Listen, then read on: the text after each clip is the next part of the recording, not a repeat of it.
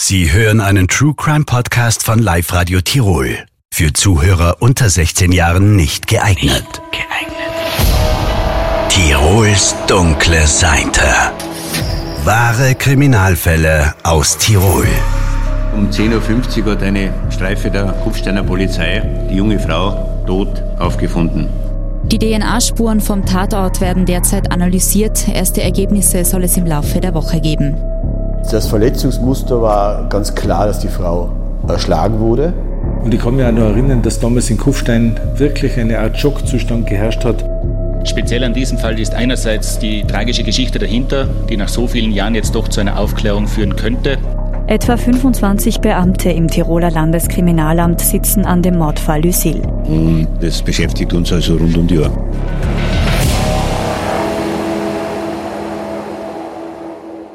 Es ist Anfang Februar 2014. Knapp ein Monat ist vergangen, seit die Austauschstudentin Lucille in Kufstein erschlagen worden ist. Die 20-jährige Französin war am 11. Jänner 2014 spät abends unterwegs zu einer Freundin. Sie ist aber nie dort angekommen. Am nächsten Tag finden Polizisten am Kufsteiner Innufer die Leiche der jungen Frau. Herzlich willkommen zum zweiten Teil dieser Podcast-Reihe. Mein Name ist Philipp Kranbacher, ich bin Redakteur bei Live Radio Tirol und auch in diesem Fall gehen wir wieder auf Spurensuche. Vorab wollen wir die bisherigen Ereignisse aber noch einmal kurz zusammenfassen. Am 12. Jänner gegen 10.50 Uhr finden Polizisten die Leiche von Lucille. Schnell ist klar, es war Mord. Die Obduktion hat eindeutig ein Tötungsdelikt ergeben, also mehrere Schläge mit äh, auf den Kopf des Opfers, also Einwirkung stumpfer Gewalt.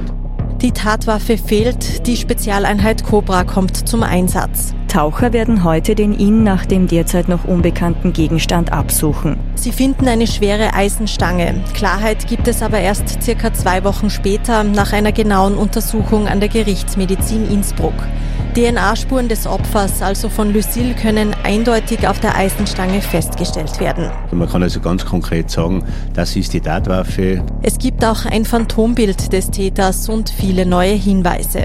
Es hat über 350 Hinweise aus der Bevölkerung gegeben, eben auf 110 Personen. Kein einziger davon scheint aber der Täter zu sein. Die Ermittler planen deshalb einen ungewöhnlichen und äußerst aufwendigen Schritt. Sie überlegen, eine sogenannte DNA-Massenuntersuchung durchzuführen im gesamten Raum Kufstein. Chefermittler Walter Pupp sagt Anfang Februar 2014. Das heißt, äh, lediglich zum Zwecke auch des Ausscheidens oder auch um den Täter zu überführen, könnte man, und das überlegen wir derzeit ja auch, äh, durchaus einen Bereich in Kufstein, einen größeren Bereich mittels Massenscreening äh, DNA-mäßig erfassen würde, bedeuten, dass also durchaus eine große Anzahl von äh, Personen äh, DNA-mäßig behandelt wird, um so den Täter zu finden, oder eben all jene Personen, die nur im gelegentlichen Kontakt äh, mit dem Opfer waren, ausgeschieden werden.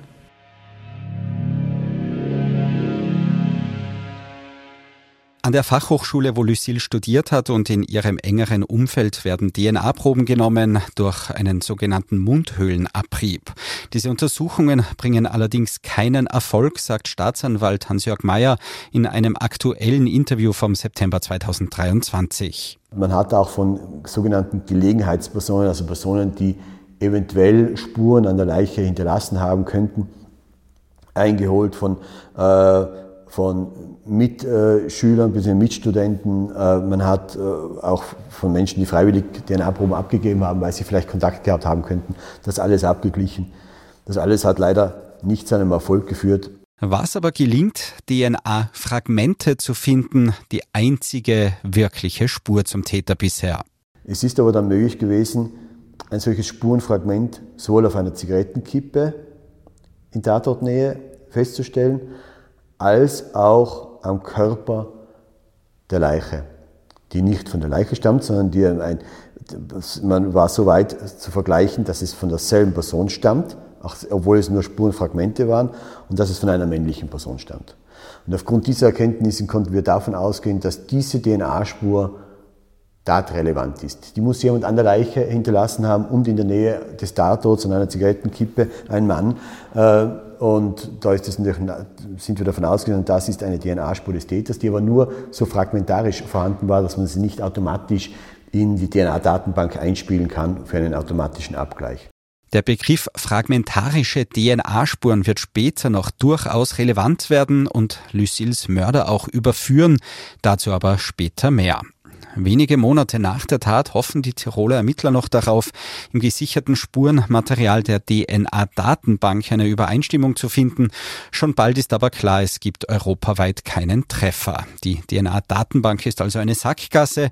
In der Zwischenzeit berichtet die Augsburger Allgemeine von ähnlichen Verbrechen in Bayern. In Neuburg in Bayern ist ein zwölfjähriges Mädchen erschlagen worden.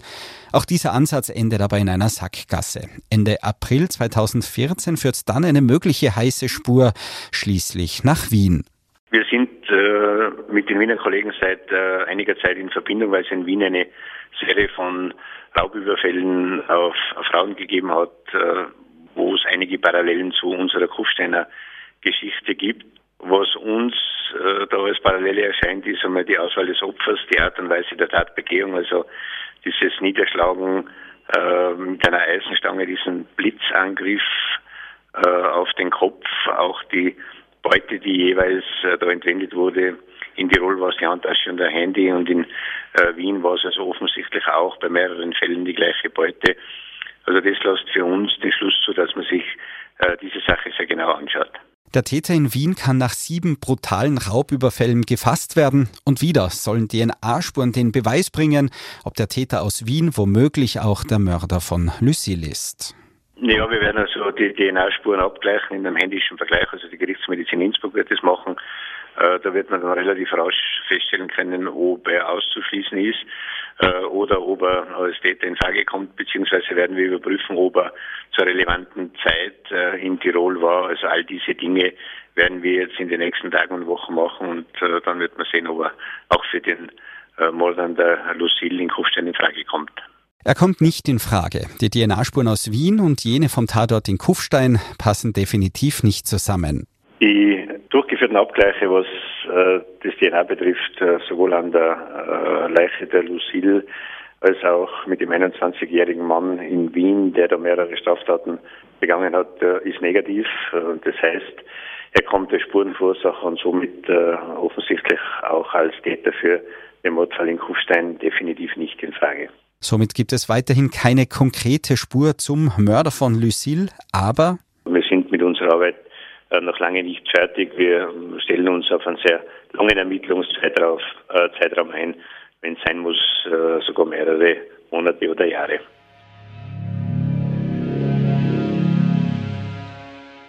Nach drei Monaten ist klar, es gibt keinen schnellen Ermittlungserfolg. In der Region Kufstein bleibt somit auch weiter ein Gefühl der Unsicherheit, erinnert sich der Kufsteiner Bürgermeister Martin Krummschnabel in einem Interview vom September 2023. Die Leute wollen ja einen schnellen Erfolg und bei kriminalistischer Kleinarbeit kann es keinen schnellen Erfolg geben, sondern diese Hartnäckigkeit der einschreitenden Beamten. Und wahrscheinlich braucht man immer auch ein bisschen ein Glück dazu, ein Kommissar Zufall, wenn man sagt, führen dann zum Erfolg. Wenn was passiert, gibt es natürlich sofort die Presseanfragen, was macht ihr jetzt? Äh, ich glaube, sogar der Presse ist bewusst, dass man äh, einen Mord nicht verhindern kann, aber trotzdem will man einfach der Bevölkerung signalisieren, ja, wir versuchen die Situation jetzt kurzfristig ganz, ganz schnell zu verbessern. Äh, durch das war es natürlich wesentlich stressiger für mich, für, also für jemanden, der einfach in der Zeitung gelesen hat, ein Mädchen ist ermordet worden. Und so vergehen die Wochen und Monate. Was in Kufstein aber bleibt, ist die Angst. Mir ist damals schon vorgekommen, es kann eigentlich nichts Schlimmeres geben. Ein junges Mädchen, das in Kufstein studiert, das unterwegs ist zu Freunden und dann ermordet wird, aus heiterem Himmel. Ich glaube, für die ganze Familie muss das ein derartiger Schock gewesen sein, weil man rechnet ja nicht im Traum damit, wenn ein Kind in Österreich studiert, dass was passiert. Das Österreich gilt ja, glaube ich, auch von Frankreich aus gesehen, eine Kleinstadt wie Kufstein als absolut sicherer Ort und so empfinde ich Kufstein eigentlich auch als absolut sicheren Ort und plötzlich war dieses Gefühl für einen Moment weg. Plötzlich hat es jemanden gegeben, der es gewagt hat, sozusagen hier einzugreifen und völlig sinnlos einen Mord zu begehen. Und wenn man einen jungen Menschen ermordet, kommt man vor, dann wirkt es ja noch viel schlimmer für das ganze Umfeld. Also eigentlich eine unerträgliche Situation. Das war mir damals schon bewusst. So etwas darf es eigentlich nicht geben. Und gleichzeitig weiß man, man, man kann solche Taten nie verhindern.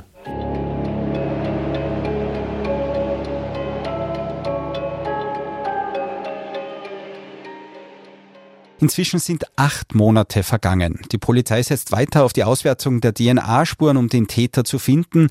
Was dafür aber besonders wichtig ist, Kontaktpersonen von Lucille müssen ausgeschlossen werden können. Wir erinnern uns, Monate zuvor ist das Umfeld von Lucille näher überprüft worden, sagt Ermittler Walter Pupp im September 2014. Wir haben ja äh, einige Zielgruppen erkennungsdienstlich behandelt, äh, auch die DNA genommen über einen Mundhöhlenabrieb, zum Beispiel die ganze Fachhochschule und andere Zielgruppen. Äh, dieses DNA steht zur Verfügung. Was uns derzeit fehlt, ist das Ergebnis des Rechtshilfeersuchens an die französischen Behörden. Da geht es also darum, dass wir von denen noch ein Ergebnis ausständig haben, um diese Spuren so zu verifizieren, dass wir die Gelegenheitspersonen von Frankreich ausscheiden können. Um mit dem vorhandenen Material effizient arbeiten zu können, braucht die Polizei also auch Ergebnisse aus Lyon in Frankreich, wo Lucille gelebt hat. Obwohl bereits acht Monate vergangen sind, lassen diese Ergebnisse aus Frankreich aber weiter auf sich warten. Die Arbeit der Ermittler in Tirol ist somit blockiert. Naja, wir müssen ja vorhandene DNA-Spuren mit äh, eventuellen Täterspuren abgleichen und wir müssen dazu ausscheiden, wer also als Gelegenheitsperson in Frage kommt. Das heißt, wer unbedenklich mit dem Opfer äh, kurze Zeit vorher Kontakt hatte. Und da gehören die, äh, gehört der Freundeskreis in Frankreich dazu. Und bevor wir diese äh, Spuren also nicht haben und ausscheiden können, können wir den Abgleich mit den anderen äh, Spuren, die wir da genommen haben, äh, einfach nicht durchführen. Dieser Ansatz kostet zwar viel Zeit, bringt aber letztlich keine brauchbaren Hinweise. Die Polizei will aber nichts unversucht lassen. Im Sommer 2015, also rund eineinhalb Jahre später, wird der Mord an Lucille in der ZDF-Sendung Aktenzeichen XY ungelöst behandelt. XY international jetzt. In unserem nächsten Fall gleich in doppeltem Sinne. Das Verbrechen geschah in Kufstein in Tirol. Aber das Opfer stammt aus Frankreich. Lucille Clobu, eine 20-jährige Studentin aus Lyon. Sie kam zu einem Auslandssemester nach Österreich und kehrte nicht mehr nach Hause zurück. Nach der Ausstrahlung vor einem Millionenpublikum in Österreich und Deutschland gehen rund 45 Hinweise ein.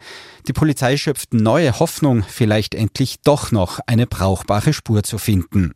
Wenn man bedenkt, wie viel Transitverkehr es gibt, äh, von Deutschland Richtung Italien durch, Österreich oder durch Tirol durch, vor allem im Bereich Kufstein, ist ja nicht auszuschließen, dass doch jemand damals äh, etwas bemerkt hat, von dem er vielleicht gar nicht weiß, dass das für uns wichtig wäre, weil er mit der Sache nicht konfrontiert wurde. Es war ein, ein Wochenendfahrverbot damals. Es gibt ja zahlreiche Lkw-Lenker, die da von Deutschland gekommen sind, die in Kufstein geparkt haben.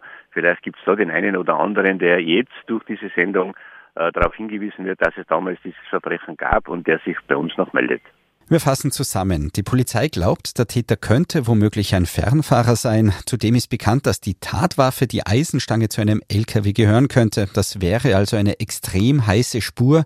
Es gelingt aber nicht, hier nähere Informationen zu erhalten, um so den Kreis der Verdächtigen enger ziehen zu können. Bei den vielen tausend LKW-Daten aus dem Grenzbereich bei Kufstein ist also auch das die Suche nach der Nadel im Heuhaufen.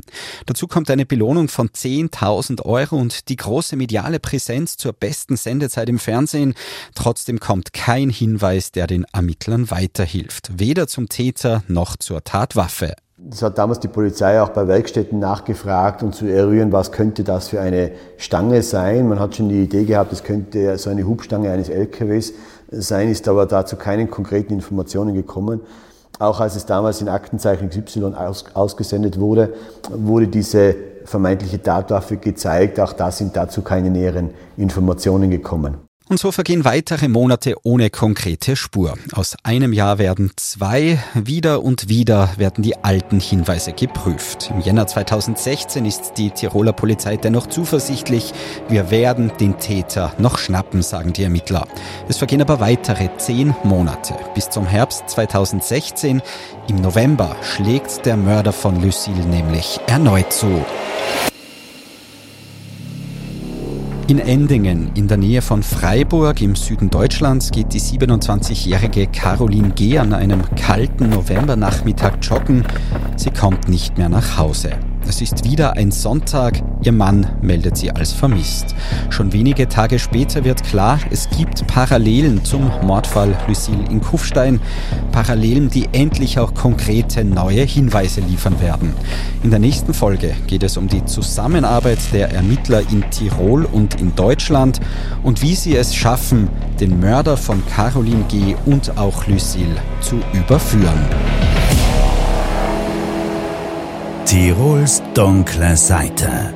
Ein Podcast von Live Radio Tirol.